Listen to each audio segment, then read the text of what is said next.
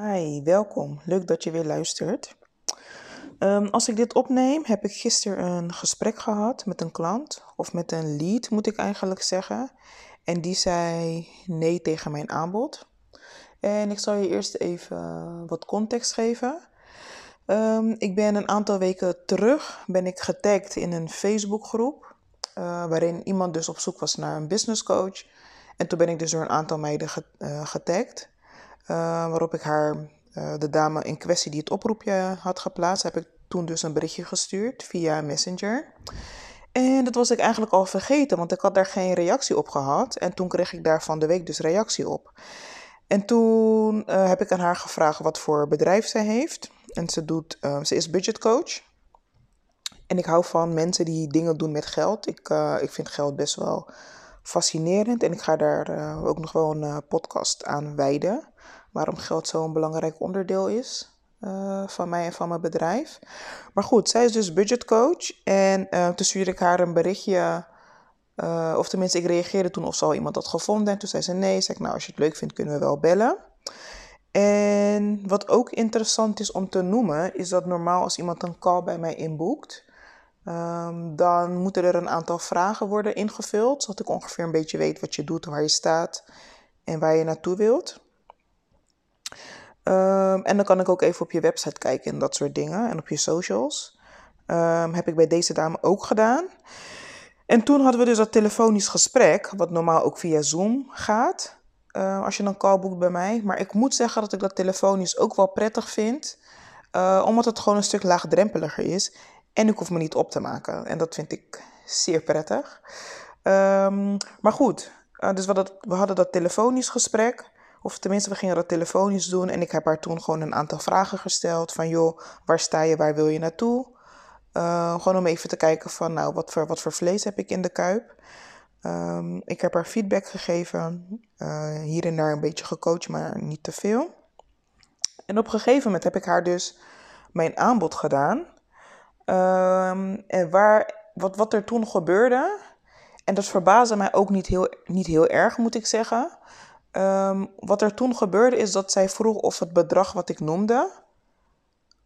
Zij vroeg op een gegeven moment van oké, wat is de investering? Toen zei ik nou dat is zo'n bedrag per maand. Uh, en toen zei ze van oh. En toen vroeg zij weer of dat per maand was of voor het hele traject. Nou en toen gingen er al belletjes bij mij rinkelen. En toen zei ik weer van nee joh, dat is het bedrag per maand voor alle acht maanden. Want zo, uh, zo lang duurt mijn traject, acht maanden. Um, nou, ze bedankte voor het gesprek. Ze ging het even overleggen met haar partner en zou er dan de volgende dag bij mij op terugkomen. Nou, zo gezegd, zo gedaan. Vanochtend kreeg ik van haar een berichtje. Uh, dat ze het inderdaad een heel fijn gesprek vond en dat ze er echt wel veel aan heeft gehad. En dat ze weet waar ze aan moet werken, et cetera.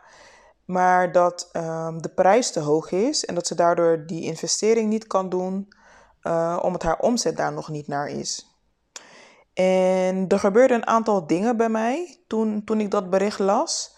Um, ik, ten eerste was het zo dat ik haar heel erg wilde overtuigen waarom het wel zinvol was of zinvol is um, om een traject aan te gaan met mij. En toen dacht ik, nee, Gitana, dat ga je niet doen. Maar dat is niet het soort energie wat je wilt uitstralen, die neediness. Dus ik heb dat niet gedaan.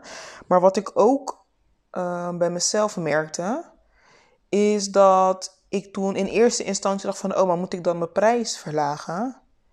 En dat was, een aller, dat was gewoon een gedachte, dat, dat kwam in mijn hoofd. En die gedachte duurde volgens mij een halve seconde. En toen gaf ik mezelf daarna direct antwoord van, nee, natuurlijk niet. Natuurlijk moet je niet je prijs verlagen. Um, zij is gewoon nog niet in een fase waarin zij ziet dat, ja, dat dit een fatsoenlijk tarief is. Of een fatsoenlijk, fatsoenlijk tarief kan zijn. En dat er coaches zijn die dus dit tarief vragen. Uh, wat, wat, wat deed dat nog meer met mij toen zij zei van um, dat het, uh, ja, weet je, het bedrag. Ik heb ook heel erg getwijfeld, of nee, niet getwijfeld.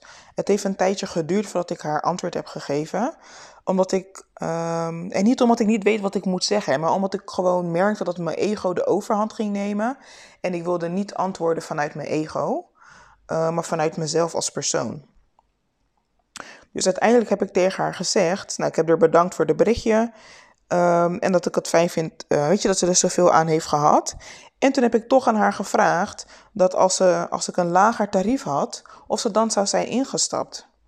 En toen ik dat ook stuurde, dacht ik daarna ook van ja, maar dat is hele, haar antwoord op deze vraag is totaal niet relevant. Totaal niet. En ik zal je uitleggen waarom.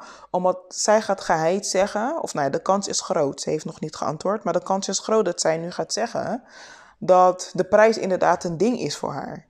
Maar het ligt helemaal niet aan de prijs. Ik zal even meer context geven over haar. Um, ze werkt in loondienst, 32 uur, is starter en uh, woont samen en heeft kinderen. Um, zij is gewoon nog niet in een fase waarin zij ziet dat investeren belangrijk is. En dat heb ik heel erg op mezelf betrokken.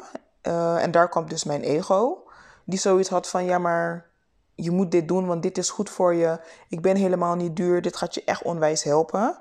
Um, dus achteraf baalde ik een beetje. Nou ja, baal is een beetje een groot woord. Maar achteraf vond ik er wel wat van dat ik dit antwoord had gegeven. Of tenminste dat dit mijn reactie was. En wat ook het moraal is van dit verhaal, is dat ten eerste had ik haar beter moeten screenen. Um, ik had haar beter moeten screenen voordat ik zei van joh, laten we eens bellen. Ik had, aan haar moet, ik had meer aan haar moeten vragen van joh, wat doe je? En um, oké, dat heb ik natuurlijk wel gevraagd, want ze is budgetcoach. Maar meer van joh, waar sta je nu? De vragen die ik zeg maar vraag, wanneer mensen een call bij mij kunnen inboeken, die had ik toen al aan haar moeten vragen. Voordat we gingen bellen. Um, dat is iets waar, wat ik daaruit geleerd heb. En wat hier ook in meespeelt, is dat ik een aantal maanden geleden heb besloten dat er dingen moesten veranderen in mijn bedrijf. Waaronder uh, mijn positionering en mijn doelgroep. Nou, dat had ik toen niet besloten, maar dat is wel wat eruit is gekomen. Is dat ik gewoon een andere doelgroep wil bedienen. En dus nu een doelgroep bedienen in het hoger segment. En wat nu dus nog het geval is, is dat, en daar is die Facebookgroep een goed voorbeeld van, is dat op het moment dat dat nog niet helder is naar iedereen en goed gecommuniceerd is, uh, denken mensen van, oh, Gitana kan daar wel mee helpen. Um, ik tag Gitana eventjes. Gitana is een goede coach en die kan haar helpen, dus ik tag haar. Um, ik weet niet meer wat, uh, wat, ik, wat ik wilde zeggen met dit punt. Omdat ik voel dat ik um, allerlei zijweggetjes inga. Maar ik probeer eventjes weer terug te pakken naar wat ik aan het vertellen was. Um, maar goed, ik ben dus van positionering. Oh ja, ik ben dus van doelgroep veranderd en van positionering. En ja, mensen moeten daar gewoon aan wennen. Dat is gewoon nog niet helemaal duidelijk. En daar heb ik, nou ik wil niet per se zeggen dat ik daar in steken heb laten vallen. Maar het heeft me wel wakker geschud van oké, um, voordat mensen, want misschien heeft zij wel, oh dat heb ik aan haar gevraagd. Ze heeft wel naar mijn website gekeken en naar mijn socials en dat was heel kort, zei ze. Maar ik had wel in mijn socials, bijvoorbeeld in mijn bio, um, had ik dat wel nog iets scherper kunnen neerzetten, waardoor zij misschien al een bepaald beeld van mij had gehad. En misschien alsnog zou denken van, oh nee, Gitana is misschien helemaal niet de coach die ik moet hebben. Daarbuiten um, had ik uh, een gesprek met iemand, uh, waar ik dit eventjes zo noemde over mijn positionering en zo. En toen zei zij van, het, het, is heel fijn dat mensen jou aanbevelen in Facebookgroepen en dat soort dingen. Maar als zij zelf um, echt wel geïnteresseerd was in mij of wat dan ook, dan was zij zelf op zoek gegaan naar een coach. Op Insta, LinkedIn, waar dan ook. En was zij gewoon mensen gaan volgen. Coaches was ze dan gaan volgen. En misschien ook mij, misschien niet. En dan was ze op een gegeven moment zelf tot de conclusie gekomen van... oké, ik ga nu investeren in een coach en ik ga met deze en deze persoon samenwerken. En dat het taggen in een bericht wel goed bedoeld is, maar dat is helemaal niet het is, er komt niet uit wat je wil dat er uitkomt. Dus dat is een beetje een ding. Dus ik ben nu ook aan het twijfelen of ik uit die groep moet stappen. Uh, of uit die groep wil stappen, want niks moet natuurlijk, alleen doodgaan. Dus ik ben nu ook aan het twijfelen of ik uit die groep wil stappen. Um, omdat, omdat mijn doelgroep daar gewoon niet meer zit. Omdat ik me dus anders aan het positioneren ben. Um, dus dat is ook wel eventjes een les geweest voor mij. Of een eye-opener van oké, ik mag nog meer daarop zitten en daarop de focus leggen. Van joh, weet je, ik kan je prima helpen als je een coach bent met um, het upgraden en uitbouwen van je, van je bedrijf. Maar ik ben er wel voor een bepaalde groep. Ik ben er bijvoorbeeld niet voor starters. Nou, zij is een starter en daar is helemaal niks mis mee, want iedereen is ergens ooit begonnen. Maar ik krijg daar gewoon geen energie meer van, van het helpen van starters. Dus ik wil daar vanaf. En daarom heb ik ook die keuze gemaakt om met een andere doelgroep te gaan werken. Um, dus wat, wat ik jou wil meegeven in deze aflevering, dat is één ding. En dat is, of nou, dat zijn er meer dan één, bedenk ik me nu al. Um, maar doe waar jij je prettig bij voelt en waar jij je goed bij voelt. En hou daaraan vast. En ga niet afwijken of uitweiden of, of wat dan ook. Maar blijf daar gewoon lekker bij. En als jij bijvoorbeeld altijd schoenmakers wil helpen, prima, dan doe dat. Weet je, en wijk daar niet vanaf omdat er iets anders op je pad komt. En, en hou gewoon je focus. En zorg dat je positionering helder is. Want dat is, dat is echt wel een eye-opener geweest voor mij. Dat ik daar nog wel uh, meer aandacht aan mag geven. Nou, heb je nu tot hier geluisterd en denk je, nou, dit is super top. Um, dan wil ik je graag erop attenderen dat je ook een call met mij kan inboeken. Um, en ik laat eventjes de link achter in de show notes. Mocht jij denken van, yo, dit is echt wel toffe informatie en ik wil hier meer van weten, check dan ook eventjes uh, mijn Insta en stuur me vooral een DM met um, welk inzicht je hieruit hebt gehaald. Ik heb echt het gevoel dat ik van de hak op de tak spring. Maar wat ik dus wilde zeggen, als je dus uh, het leuk vindt om eens uh, contact te hebben of dat je denkt van, nou weet je, ik wil een call en je wil weten wat ik voor jou kan doen.